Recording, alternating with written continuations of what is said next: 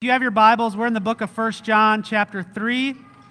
We are working our way through the book of 1 John, verse by verse.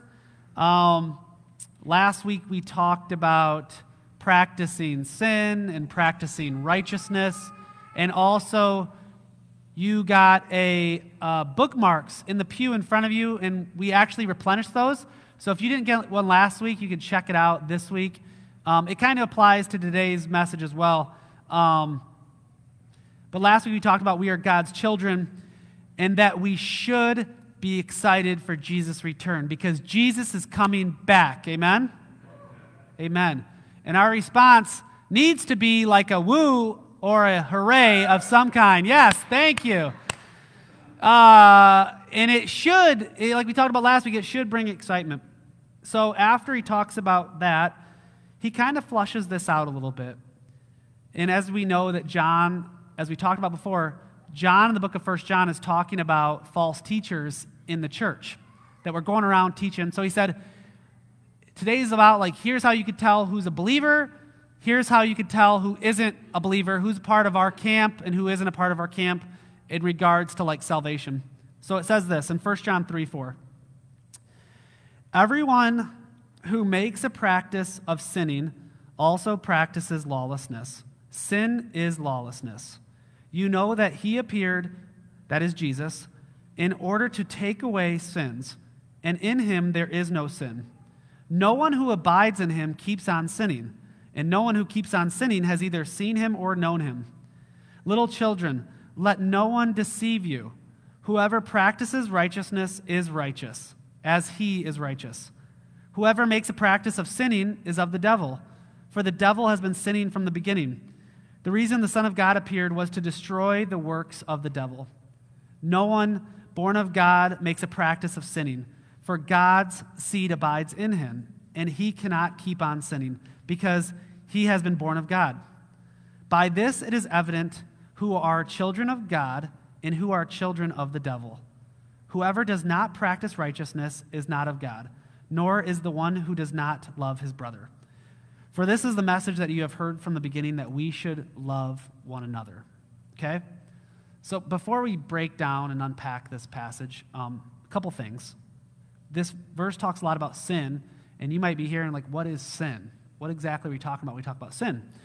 Um, the good definition that we get is um, for what is sin is breaking God's law breaking, not breaking not God's law, that's my typo, breaking God's law and the law of Christ or rebellion against God. So breaking God's law, the law of Christ, um, it's an offense against God. Okay, and so many people talk about, well, what are we supposed to obey? What are we not supposed to obey? Well, the Bible talks about two two parts. Like there's in the Old Testament, there is this moral law, which you see in the Ten Commandments, right? Obey your mother and father, do not lie, do not murder. Like that's kind of the moral law which is existed up until and through today. And then in the Old Testament, there's also like the ceremonial law, which was done away with at the, at the coming of Christ. So it's saying we do not have to, we can eat whatever we want. There's no like dietary restrictions. There's like, those are a lot of ceremonial laws that were meant to set apart Israel from other nations. So like you couldn't wear certain clothing, you know, that had like blended material. You couldn't eat pork. All of those are free today because of Christ. Amen? And it's really about acts of sin, the moral law, which is the Old Testament and like the Ten Commandments that we still need to keep today. There's also the law of Christ. The law of Christ is described as loving the Lord your God with all your heart and loving your neighbor as yourself. And that sums up the law of Christ. And so, and it's any type of rebellion against God. Um, in the bookmarks ahead of you is from Colossians 3 it talks about how to practice sin or how to practice righteousness or how not to practice sin. And it says, put off these things or put on these things. And so it, it kind of helps you too um, from Colossians in those bookmarks. Um, and so the other question is, is what does practicing sin mean? Okay, what does practicing sin mean? It means um, regular habits of sin without repentance. It's people who just either live in sin without any regard for repentance, or they, they do the same sin without any uh, remorse or any asking of forgiveness. So it's, it's more of a, a regular habits of sin. without any type of repentance. Um, so the first part, 1 John 3 4 through 6, says this Everyone who makes a practice of sinning also practices lawlessness. Sin is lawlessness.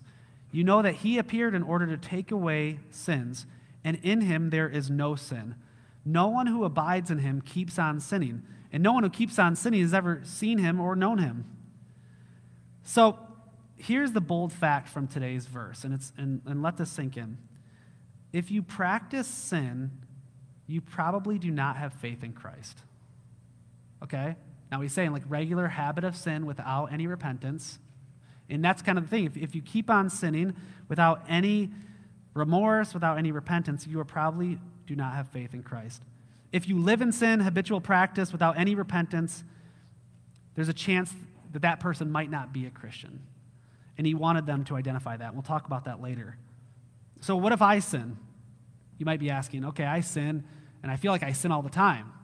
Um, and if, if you're saying that, you're not alone because as long as we're on this earth, we are going to fall into sin because we have the flesh working against us, we have the world working against us, we have the, the enemy who's always tempting us, and we're going to fall into sin.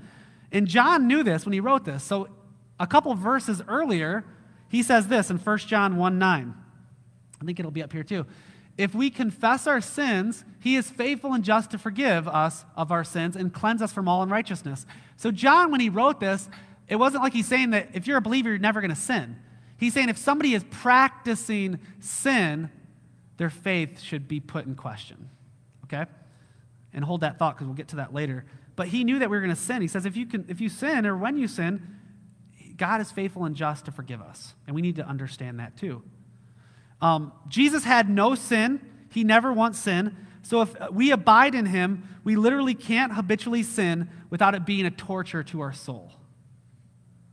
And we, the Holy Spirit inside of us is going to push us towards repentance and push us to forgiveness.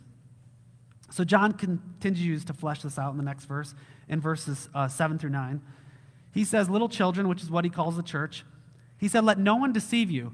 Whoever practices righteousness is righteous, as he is righteous. Whoever makes a practice of sinning is of the devil, for the devil has been sinning from the beginning. And he's referring back to like Adam and Eve when the tempter was in the garden and he was led Adam and Eve astray. So the devil has been sinning from the beginning. The reason the Son of God appeared was to destroy the works of the devil.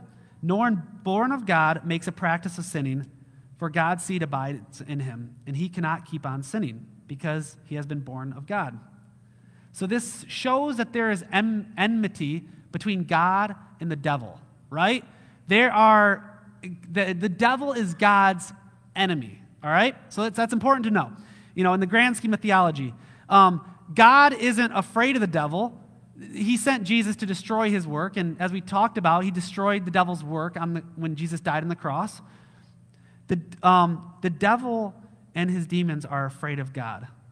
It's important to know that the devil and God are not equal in power. They're not like in this power struggle of good and evil and like, you know, they're equal. Um, God is God and the devil is a fallen angel. Does that make sense? They're not on the same playing field. Um, and so you think, like, how does the devil have this power? Um, the devil has power on earth because when Adam and Eve sinned, they gave the devil dominion of the earth which is what we call the title deed of the earth when Adam and Eve sinned. God told Adam and Eve, You take dominion over the whole earth. God gave them the keys to the house and said, You rule the earth. And when Adam and Eve sinned, they handed the keys and the deed over to the devil. And that's why the devil is the ruler of this air, he's the ruler of the world. And when Jesus came back and died on the cross, he defeated the devil and defeated sin, and he made a way. But we're in the portion of time, which is called the church age, where Satan is defeated, but he still has temporary dominion over the earth. And there'll be a time when Jesus returns and fully takes back the earth and reigns on earth. Amen? Did somebody start clapping to that? Because you guys could like clap to that because. I mean, when that day comes, you may not realize it now, but when that day comes and Jesus is sitting on the throne here on earth, which we call in eschatology the millennial reign of Christ, that means well, Jesus will set up his kingdom on earth and he will rule here for a thousand years with peace, and Jesus, Satan will be bound up for a thousand years. and Jesus will just be in charge and he will rule. And then after that, the kingdom come, and then it will be the new heaven and the new earth forever and ever. Amen. Amen. That is so good. So Satan, the devil's on borrowed time, and the only reason we, he has power is because we gave him the deed. And even though Jesus defeated him, he left and said, I'm coming back to take it back permanently one day. So that was a big lead in to um, Satan has been, uh, he's been sinning from the beginning. And it says here, um, if you practice righteousness, you are a child of God. If you try to live according to Colossians 3 on your, you know, like according to that and try to live for Jesus, you are a child of God. And if you practice sin without repentance, you are a child of the devil. So here's a good point about men and women who are following Jesus.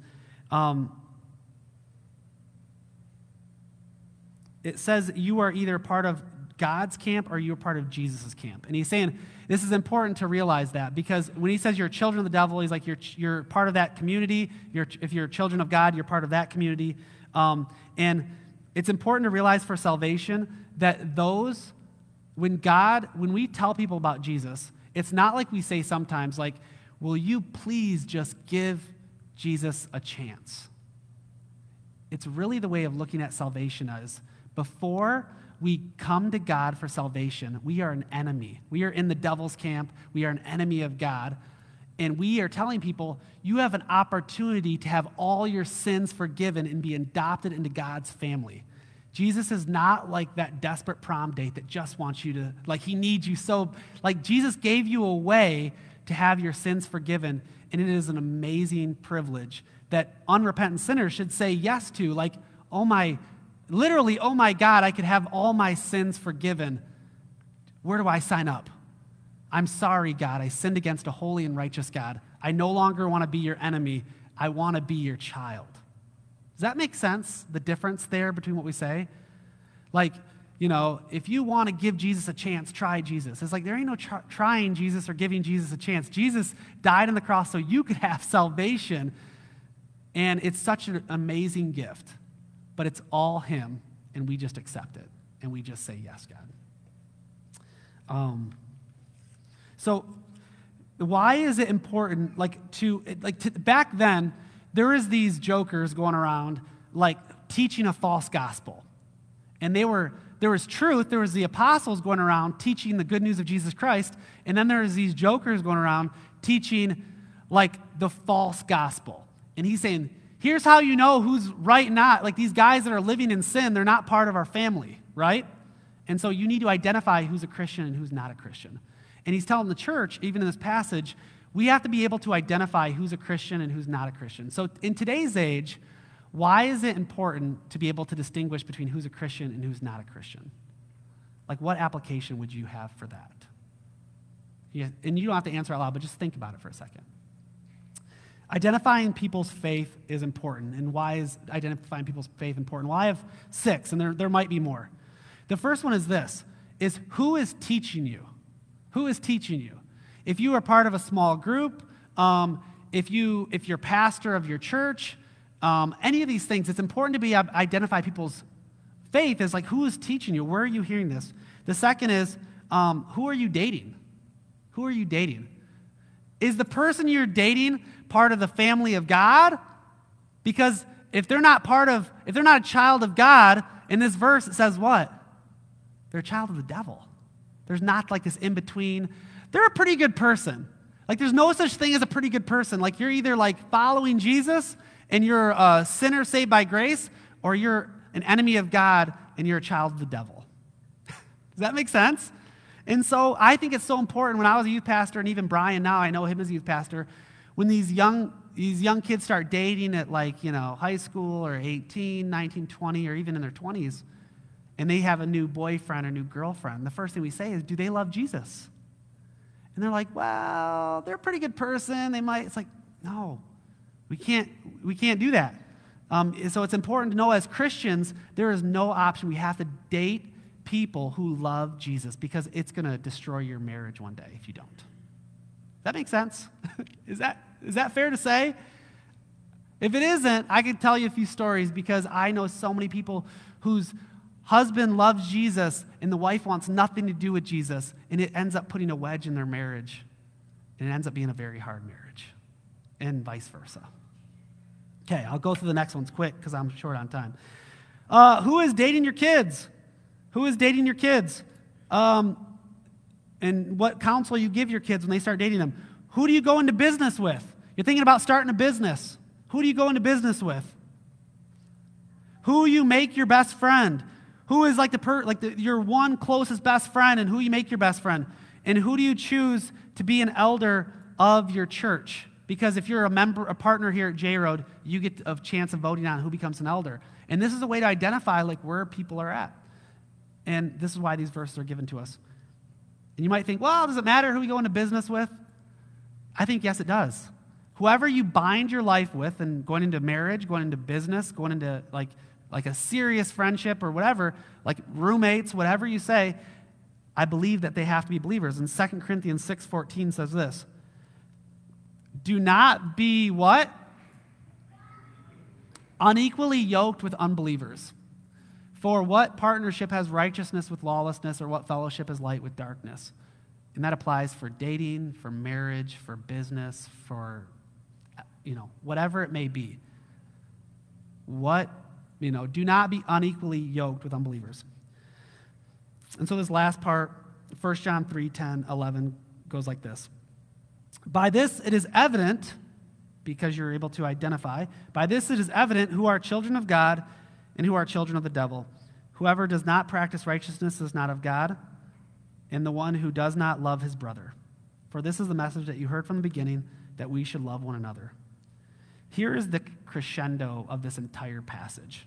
Here is the climax of this entire passage that John is trying to build out. How the community of God is recognized versus how the community of the devil is recognized. Love for one's brother is the true test of righteousness. He goes through all of this. If you're practicing righteousness, you're practicing, and he's saying, like, the true test of all of this is summed up in this one thing Do you love your brother or sister? And that is one of the true tests of righteousness. The author is not stressing absolute moral conformity because while we still have these bodies of flesh, we are always going to fall into sin. And it stinks, it's, it's horrible, it's part of life of always repenting to God, our Savior. And it's kind of like our marriages. I don't know about you, but I have to say I'm sorry to my wife a couple times a day. and our job as husband and wife and to have a good marriage is that we're always walking that balance. I'm sorry I did this. You're, and we, we always work that out. And there's, you know, I'm never going to be perfect. And she understands that. Thankfully, she has Jesus as her foundation because I would make a horrible foundation. But he's not stressing absolute moral conformity or sinless perfection. But the one requirement by which all other requirements are measured is love for one's brother love for one's brother. Glenn Barker, um, who probably none of you know, but he wrote one of the commentaries I use, um, and I, I really like his commentaries. Um, he's not really famously known, but I think he breaks it down well. He says this in the commentary for this, for this section, and I, I just wrote the quote down. It's not on the screens. He says, "For this there is no substitute." It's um, he's talking about love for your brother. He's saying, "For this there is no substitute." Its violation allows for no excuse. Its application permits no compromise. Here, there are no gray areas, there's no third possibilities. One either loves his brother and proves he is God's child, or does not love his brother and proves he belongs to the devil. And I think that goes with forgiving your brothers, forgiving your sisters, loving your brothers, loving your sisters. That is the one thing we should strive for in our pursuit of righteousness. Because you can get sexual immorality down, you can get whatever down filthy language, lying, stealing, everything down. And if you do not love your brother, you've missed the point. It all we have to be pursuing love of brother. And it starts with you guys loving each other here well, forgiving each other well, and uh, taking care of each other. So, as the worship teams come forward, um, we cannot be okay with sin in our lives. I think one of the main things with this is We cannot be okay with sin in our lives. We have to repent of it. We have to bring it to God for forgiveness. Um, and maybe you're here, maybe you've been practicing sin, um, and today is the day to repent and confess. And that simple as like, God, repentance means you are fully devoting your heart to God. Like maybe you're going this way and you're turning your heart back to God.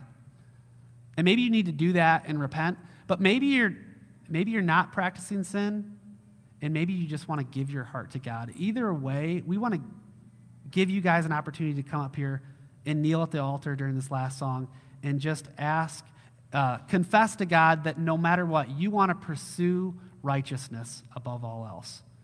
You want to forsake practicing sin. You do not want to do that. And we just want to humble ourselves and offer the altar up here um, in repentance as our way of saying, God, we give our hearts to you, we give our soul to you. Let's pray. God, we thank you.